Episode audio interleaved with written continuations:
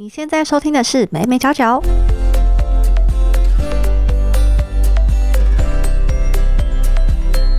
Hello，大家好，这里是美美角角，我是 Hedy。如果你是第一次收听这个节目的话，我们主要是在分享一些媒体还有行销的议题。那今天想要跟大家分享的是，你在阅读行销的书籍，或者是逛行销相关的网站时，常常会看到的三个英文字母 ESG。那在今天的节目当中呢，也会跟你分享什么是 ESG，ESG 为什么很重要，哪些企业在实施 ESG，以及最重要的是，我们消费者如何参考 ESG 的标准，做出更好的消费选择。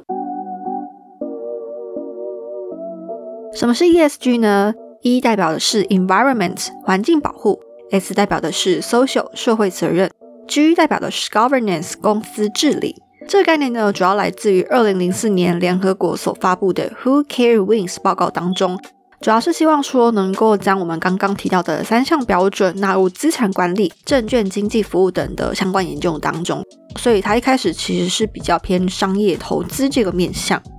那近几年呢，因为环境啊社会发生剧烈的变化，所以企业被要求落实社会企业责任 （CSR，Corporate Social Responsibility）。希望说呢，企业不要只是为了牟利，而是应该取之于社会，用之于社会。在谋取商业利益的同时呢，也应该要对整个社会啊、环境啊有所贡献跟回馈。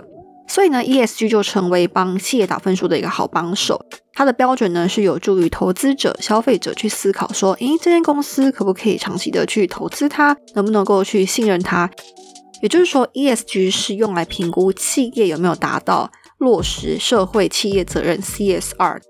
那怎么样去评估 ESG 呢？MSCI 提出了评估 ESG 的三十五个关键指标，呃，像是环境保护。一的部分呢，我们就会去观察说企业的碳排放啊、产品碳足迹啊、电子废弃物的处理等等，也就是说去观察它有没有污染环境，或者是它温室气体的排放状况如何。那 S 社会责任的部分呢，就包括观察企业和社区的关系、工作的条件，比如说有没有奴役啊，或者是雇佣童工，以及它的产品安全性等等。那 G 的部分，公司治理则强调说，公司的行为包含有没有像是捐款啊，有没有注重员工福祉，有没有政治游说啊，有没有贪污贿赂等等的。透过以上三个指标 ESG 呢，我们可以有效的去了解企业品牌是不是有善尽社会责任，值得我们去消费支持，甚至是长期的去投资它。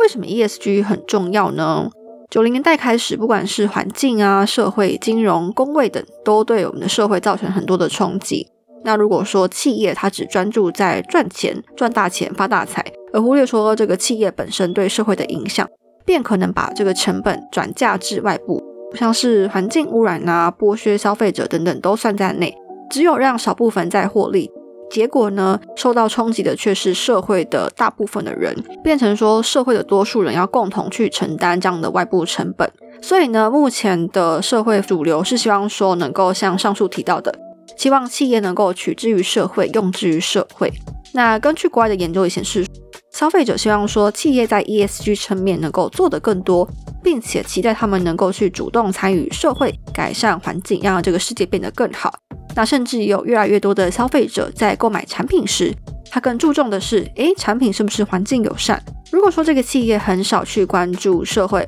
关注环境的话，那消费者就可能转向购买其他的产品。那这个也是在传播学当中讲到的政治消费主义，也就是说，消费者他会利用他的消费行为去支持或抵制企业，以表达自己的价值选择。那比如说像台湾先前抵制顶薪，就是所谓的政治消费主义。那我们刚刚说，在评判企业没有做到社会责任的标准，就可以用 ESG 来评判。所以目前国内外许多企业都要求说，哎，你这个公司要主动对外公布相关的资讯。那这些资讯呢，也成为银行在审核贷款呢，或者是投资方消费者在做选择时的一个参考标准。那目前有哪些企业在做 ESG 相关的实践呢？其实还蛮多的，所以今天要跟大家分享的是三个例子，分别是星巴克、花王，还有台湾的统一超商。那首先是星巴克，星巴克呢在先前改善了他们的杯盖，让这个杯盖呢不需要使用塑胶吸管，也可以享用饮料。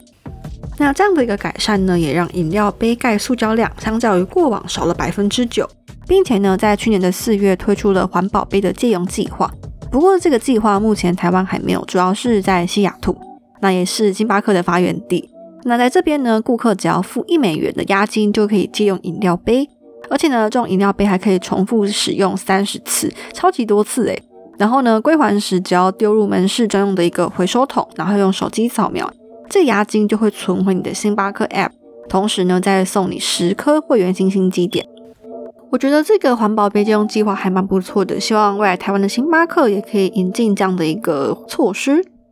那另外呢，我们也可以发现说，现在到星巴克多了燕麦奶的选择。你可能在点拿铁的时候，店员就会问你说：“哎，要不要把这个牛奶换成燕麦奶？”那这个其实也是星巴克他希望透过减少对乳制品的需求，来进一步的达到降低碳排放。那星巴克呢也计划在二零三零年之前实现废弃物、用水和碳排放皆减半的目标。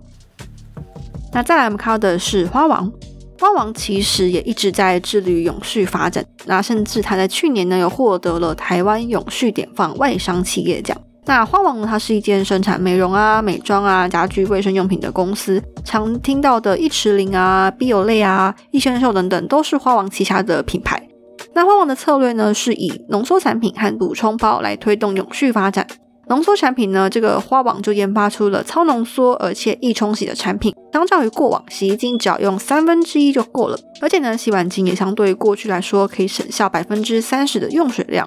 那使用补充包呢，相较于这种瓶装的，也可以减少百分之七十的塑胶用量。花王呢也承诺说，二零二五年前让产品中再生塑胶的比例呢达到百分之二十五，希望能够持续的推动循环经济。那不晓得大家会不会在日常生活中买这种超浓缩的洗衣精或者是补充包呢？像我自己就还蛮喜欢买补充包，觉得就是既省钱，然后又可以不用浪费塑胶。那也欢迎大家留言告诉我，你对这个补充包或者是浓缩洗衣精有没有什么看法？你是补充包派还是瓶装派呢？都欢迎留言告诉我哦。那最后呢，我们看到的是统一超商。统一超商呢，在二零一七年开始就订定了门市的节能规范。要求说，哎，这些新的门市都要采用这种高能源的效率设备，并逐步呢去汰换这种老旧的设备。同时呢，也要导入建筑的隔热建材或者是灯具减量、节能变频系统等等，就是希望能够减少电量。那另外，统一呢推出所谓的 I 真实，这 I 真实就是说，可能过期是今天的十二点，那你下午五点之后买这个产品就可以打七折或者是打八折。其实全家也有啦，全家也有类似的做法。那这样子的一个做法呢，主要是希望呢能够减少资源的浪费，达到剩食减半的一个目的。同时，统一也去开发了素食的产品，希望能够去推动健康低碳的饮食。那刚我们上面说的例子，其实都是比较偏向一的部分，就是所谓的环境保护。Seven 呢，他就鼓励说，这个长者可以来到他们的门市工作，不管是从服务啊、设施啊、商品，都是依照乐龄者长辈的需求来打造。